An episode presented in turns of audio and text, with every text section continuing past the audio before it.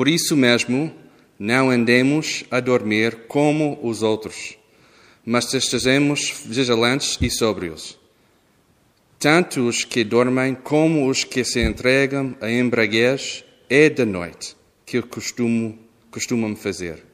Mas nós, que pertencemos ao dia, vivemos com sobriedade, protegidos pelo escudo da fé e do amor e pelo capacete da esperança da salvação.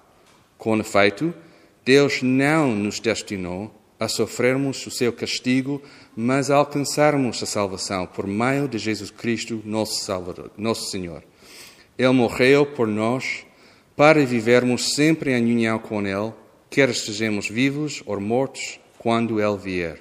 Por isso, animem-se e ajudem-se uns aos outros, como têm feito até aqui. Toda pessoa é como a relva e toda a sua glória é como a flor da relva. Seca-se a relva e cai a sua flor, mas a palavra do Senhor permanece para sempre. A partir destes versículos, em 1 Tessalonicenses 5, quero encorajar-vos a estarem atentos e serem sóbrios nas vossas vidas. E uma coisa simples de dizer, mas pensando sobre o estado atual das nossas vidas, uma coisa bem difícil de fazer. Estar atento e ser sóbrio na tua vida espiritual vai significar mudanças sérias e importantes se quiseres continuar a seguir Jesus Cristo. A pregação hoje vai ser dura, não porque tenho prazer em comunicar uma mensagem difícil, mas porque muitos de facto estão a dormir espiritualmente falando. O meu desejo hoje é que a palavra de Deus possa despertar as nossas almas para que possamos viver acordadas e atentas todos os dias da nosso, da nossa vida. E por isso quero, queremos orar, para pedir Deus e a presença do Espírito Santo para fazer isso em nós esta manhã. Vamos orar. Santo Deus, obrigado pela oportunidade de abrir a tua palavra para saber como viver. Pai, tu sabes a nossa tendência de querer dormir e não fazer as coisas necessárias para te seguir. O nosso pecado impede a nossa obediência, confessamos, e não conseguimos fazer o que é necessário para crescer em santidade. Precisamos, por isso, a tua ajuda, Pai, através do Espírito Santo para nos despertar e confiar em Ti. Em nome de Jesus Cristo, que tornou a nossa obediência possível. Amém. Amém. Esta semana passada, o pastor Tiago acabou o seu sermão com uma pergunta. O que Jesus fez e fará é suficiente para te dar paz? O que Jesus fez e fará é suficiente para te dar paz? E hoje quero mexer um bocadinho nisto que ele afirmou e afirmou bem, porque temos a tendência de viver como se não tivéssemos essa paz. Ou seja, às vezes andamos meio tontos a afirmar o nosso novo estado em Cristo com as nossas bocas mas ao mesmo tempo não afirmamos quem somos com as nossas ações, o nosso dia a dia. Este texto é bastante positivo e não quero tirar esta afirmação da igreja que o apóstolo Paulo está a fazer. Paulo está a encorajar a igreja a ficar firme e apontar a igreja para a realidade da nossa salvação em Jesus Cristo e o seu regresso glorioso no futuro. Mas dentro da afirmação de Paulo, há alguns avisos que foram importantes para os Tessalonicenses e que também queremos aplicar hoje em dia na nossa igreja, a Igreja da Lapa, em 2021. Deixe-me dizer, antes de começar a pregar, o pastor Felipe ficou muito animado quando decidimos fazer esta série em Tessalonicenses. Lembras, Pastor Felipe? Porquê? Porque ele sabia que tenho tanta dificuldade em pronunciar esta, esta carta no Novo Testamento. E não gosto tanto de pronunciar.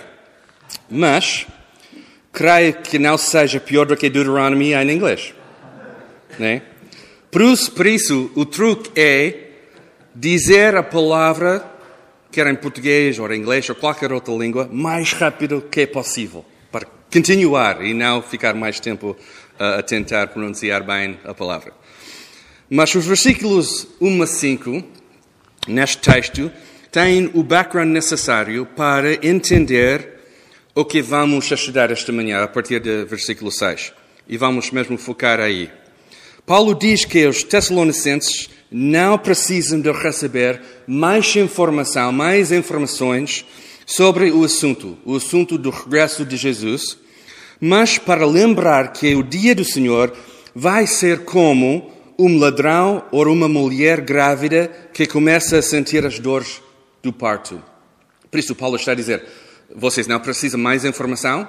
Não vou dar mais informação sobre o dia, a data, qualquer outra informação, tal como o Tiago pregou esta semana passada, mas que é importante saber como o dia vai ser, como um ladrão ou uma mulher grávida. São imagens fortes, não para nos assustar, mas para nos motivar a lembrar que não somos da noite, nem da escuridão de facto, o, o sermão desta esta manhã é chamado Filhos do Dia. Filhos do Dia. Não temos medo simplesmente porque o regresso de Jesus, apesar de ser uma surpresa em termos da data e da hora, não é uma surpresa ou choque para os que são remidos em Cristo. Como o pastor Tiago disse esta semana passada, não é pancada, mas é paz. Mas agora, no versículo 4, temos uma transição no texto, isso é importante. Mas, meus irmãos, mas, meus irmãos, é uma ligação entre quem somos e o que fazemos. Quem somos e o que fazemos. Vez após vez no Novo Testamento, temos esta transição dentro do ensino de Jesus e também os seus apóstolos. Em primeiro lugar, o ensino acerca de quem somos e, em segundo lugar, o que fazemos em resposta. E esta é uma reflexão do Evangelho. Quem somos em Cristo para depois fazer algumas coisas na nossa vida. Este é o Evangelho dentro da nossa vida. No Novo Testamento nunca existe uma separação entre quem somos, quem somos como filhos de Deus em Jesus Cristo, e o que fazemos em resposta à graça de Deus para fazer boas obras. Para um exemplo, Efésios 2, uma 10 é um exemplo incrível. Uma 3 fala sobre a nossa vida antes de Cristo. Depois, 4 tem aquela transição de mas Deus. E depois explica a nossa nova vida em Cristo por causa de Deus, o que Deus fez, a graça imerecida que Deus dá. E depois, em 9 e 10, temos aquela resposta o que vamos fazer em obediência por causa do trabalho de Cristo em nós? Deixe-me usar um exemplo, um, além da Bíblia, de John Owen, que é um dos meus atores preferidos. Se ainda não começou a ler John Owen, tem, tem que começar agora. John Owen é um, é um forte exemplo, bom escritor. Owen explica que existem duas partes de nossa relação com Deus temos união com Deus através do trabalho de Jesus Cristo na cruz, que não obtemos nem merecemos, mas é dom de Deus para nos dar graça para lhe seguir. Owen explica que temos também comunhão com Deus. Por isso, união e comunhão. Ou seja, comunhão, a nossa experiência de viver comunhão com Cristo ao longo da nossa vida.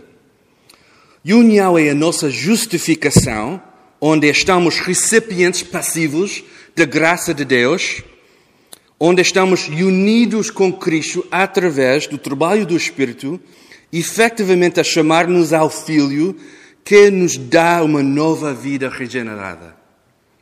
O resultado da nossa vida, nova vida, é agora estamos ativos na graça do Espírito Santo e este trabalho que nos transforma para a imagem de Cristo. Esta transformação é para a imagem de Cristo enquanto permanecemos em santidade.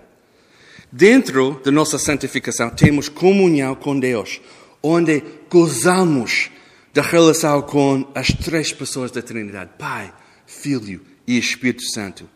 E, e esta é a parte importante da santificação. Temos de entender, é para gozar. O propósito da nossa relação, da nossa comunhão com Deus, é para gozar esta relação com a Trindade.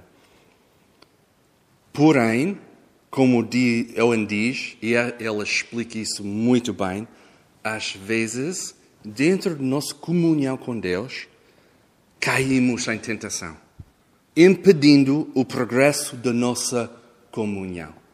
E aí Owen pega uma, um universo das coisas. Ele escreve muito sobre a nossa resposta em obediência, o que devemos fazer, os problemas que vêm através do nosso pecado.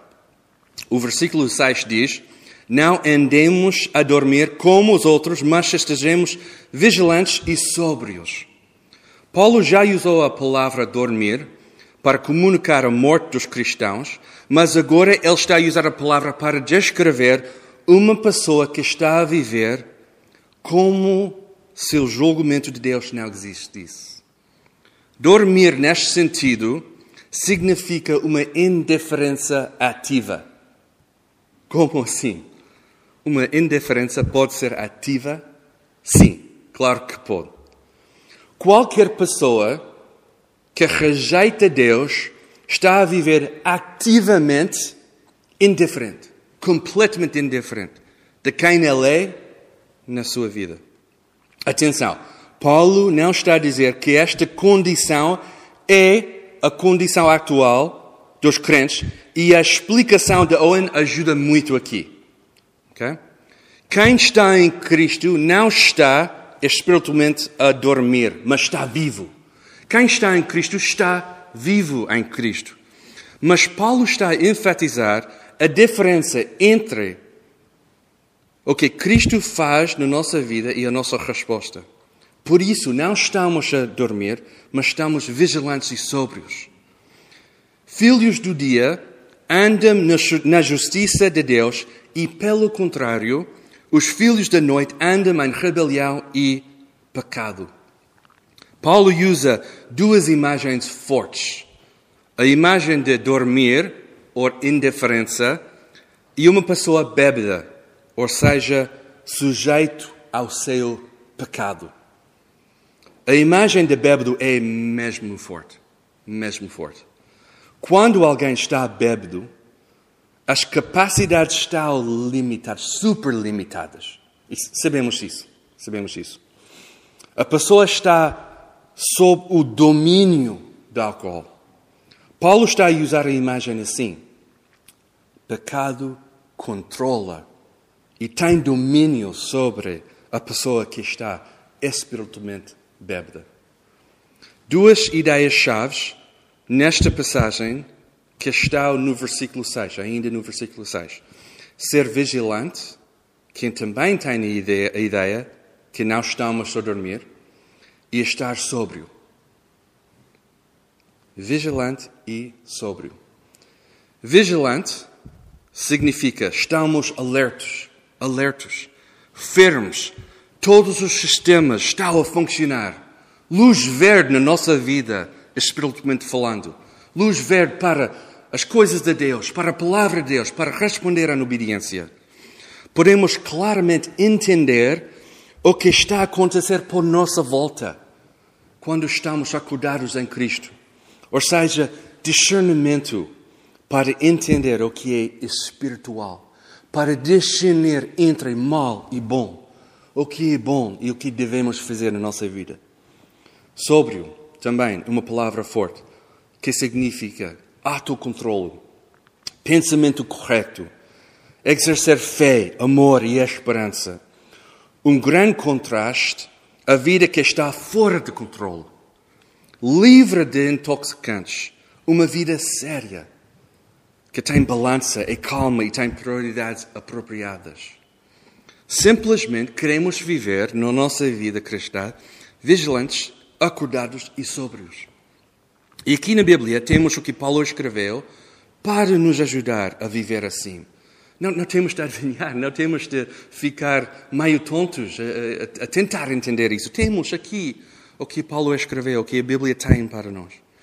Portanto, queremos ouvir como Paulo encorajou a igreja de Tessalonicenses e aplicar estas verdades à nossa igreja também.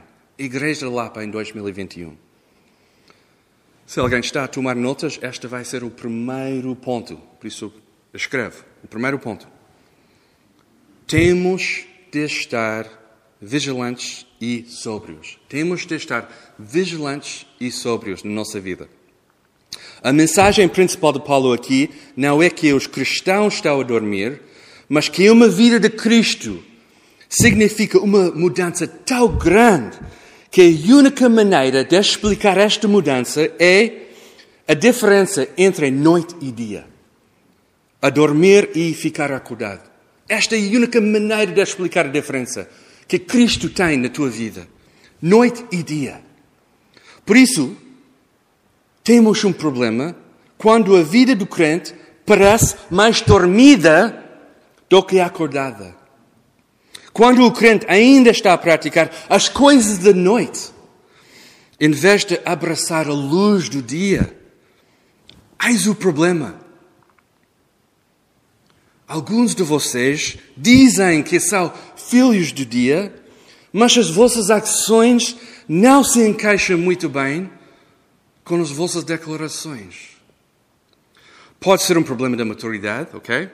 Pode ser um problema de ensino ou entendimento e, ok? Talvez eh, seja melhor eh, fazer isso na nossa igreja, ensinar mais ou, falar mais sobre estas coisas. Mas acho que o problema está mais profundo aqui, dentro do coração. E vamos deixar a palavra de Deus explique, explicar o que está a acontecer. Em Romanos 13, temos esta explicação que fica muito clara na nossa vida. Romanos 13 diz assim: Façamos assim, tanto mais que sabemos em que tempo estamos a viver. Sabemos que já são horas de despertarmos de sono. A nossa salvação está agora mais próxima do que na altura em que recebemos a fé. A noite já vai longa e o dia está próximo. Abandonemos as obras que são próprias da escuridão e usemos as armas que permitem lutar à luz do dia.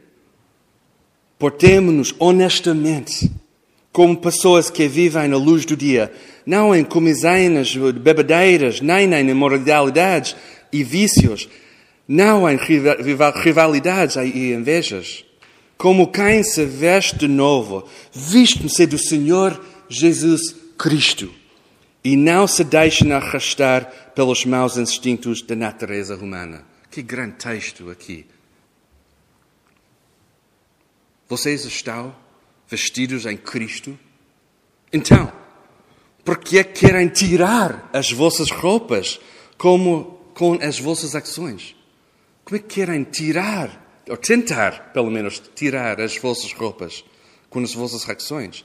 É uma vergonha dizer que está com Cristo e ao mesmo tempo tirar, tirar, tentar tirar as vossas roupas como uma pessoa de noite que está bêbado e dormente. Temos de estar vigilantes e sóbrios. Temos de rejeitar ativamente na nossa vida os maus instintos da natureza humana e correr ao Jesus Cristo, vivendo na luz do seu Evangelho. Uma nota importante. Não podemos parar a dizer temos que rejeitar os maus instintos da natureza humana. Não podemos parar aí. Outra parte é correr a Jesus. A única solução aqui é correr a Jesus entregar as nossas vidas a Jesus Cristo e viver dentro da luz do Evangelho. Segundo ponto, esta manhã, segundo ponto, importante. Temos de vestir com fé, amor e esperança. Se quisermos ficar acordados e continuar a viver como filhos do dia, temos necessariamente de vestir com fé, amor e esperança. A exortação de Paulo é de viver com sobriedade e usando o escudo da fé e do amor e a esperança da salvação. As imagens aqui são um pouco distintas de Efésios 6, onde encontramos em mais detalhe um exemplo de Paulo sobre a armadura de Deus. Uh, mas Paulo usa imagens diferentes e aqui encontramos uma outra maneira para nos encorajar. Este é o ponto. Mas é isso, são as virtudes fundamentais de cada cristão. Querem ser vigilantes e sóbrios na tua vida? Então, usem as virtudes cristãs para ficar firme e lutar contra o pecado e a tentação. Às vezes ficamos uh, sem saber o que devemos fazer. E aqui encontramos o que devemos abraçar, o que devemos usar para lutar contra o nosso pecado estas virtudes. Sem fé, amor e esperança, não podemos fazer nada na nossa vida cristã. Não, não podemos crescer em santidade. Um comentário diz assim, explicando este princípio: quando a fé enfraquece, o amor esfria. Quando o amor esfria, a esperança é perdida. Quando a esperança na promessa da glória futura de Deus é pobre, os cristãos estão vulneráveis à tentação e ao pecado. Apenas aqueles que mantêm empunhando o escudo da fé e do amor e mantêm da cabeça o capacete da esperança da salvação podem resistir eficazmente, eficazmente aos ataques das forças das trevas. Para alguns de vocês, esta descrição deu-vos uma grande pancada fé enfraquecida, amor que esfria ou já esfriou, esperança perdida. Estou a descrever partes das vossas vidas. E não quero dizer isso sem amor, mas aqui no texto temos um grande despertador que está a chamar a nossa atenção esta manhã. Não temos de viver assim, cristão. A nossa vida em Cristo não nos leva para uma fé enfraquecida ou um amor frio. Não nos leva para uma esperança perdida. A nossa vida em Cristo deve produzir uma fé viva, um amor generoso e uma esperança exuberante. Somos filhos do dia. Terceiro ponto. Temos de encorajar e nos ajudar uns aos outros. Temos de encorajar e nos ajudar uns aos outros. É uma sequência aqui. Se quisermos viver acordados, se quisermos de continuar na fé cristã, a obedecer Jesus na nossa vida, temos sim de vestir com Cristo, com amor, graça e, eh, perseverança, não é? E depois temos, por consequência, temos de encorajar uns aos outros. Queremos viver como filhos do dia e temos de confiar em Deus completamente.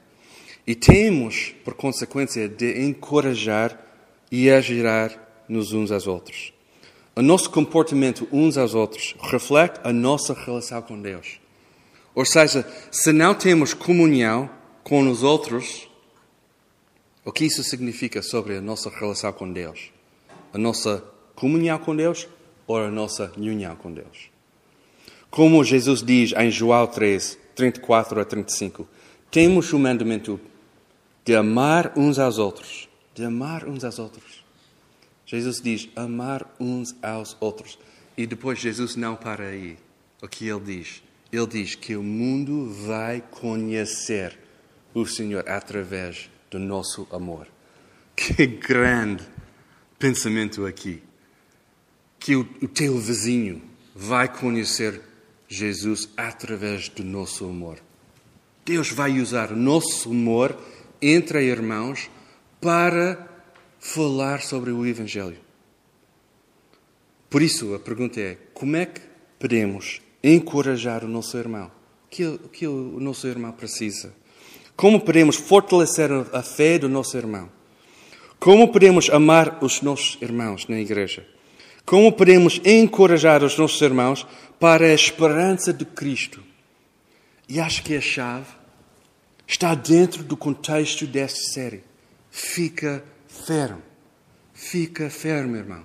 Fica fermo, cristão. Com a palavra de Deus aberta, como nós queremos viver, não é? Com a palavra de Deus aberta na nossa vida, queremos encorajar-nos uns aos outros com sinceridade e accountability, em oração e apoio genuíno, procurando e praticando as atitudes de coração, os uns aos outros da Bíblia. Esta vem simplesmente da Bíblia, o que a Bíblia diz sobre a nossa relação como irmãos. E dentro desta passagem temos o melhor encorajamento de sempre. E devemos começar a encorajar uns aos outros a partir deste versículo 9 aqui. O versículo 9 diz que o nosso destino como cristãos não é a ira de Deus, mas a aquisição da salvação através do nosso Senhor Jesus Cristo. Não há motivo mais doce do que este aqui, irmãos. O versículo 10 diz: Cristo morreu por nós para vivermos sempre em união com Ele, quer estejamos vivos ou mortos quando Ele vier. Por isso, diz a passagem, temos de nos exortar e encorajar uns aos outros, a partir desta esta lembrança doce da nossa vida. Não é a ira de Deus, mas é salvação, salvação através de Jesus Cristo. Não há nada melhor do que isso. Queremos usar esta base como nosso encorajamento aqui nesta igreja. Quando temos de encorajar o irmão, não é da nossa opinião, nosso pensamento, qualquer outra coisa, é a base da salvação em Jesus, que é o encorajamento mais importante na nossa vida. Quero acabar dizendo uma coisa importante, e mesmo importante. Esta carta foi escrita para os Tessalonicenses, ou seja, a Igreja de Cristo naquele lugar.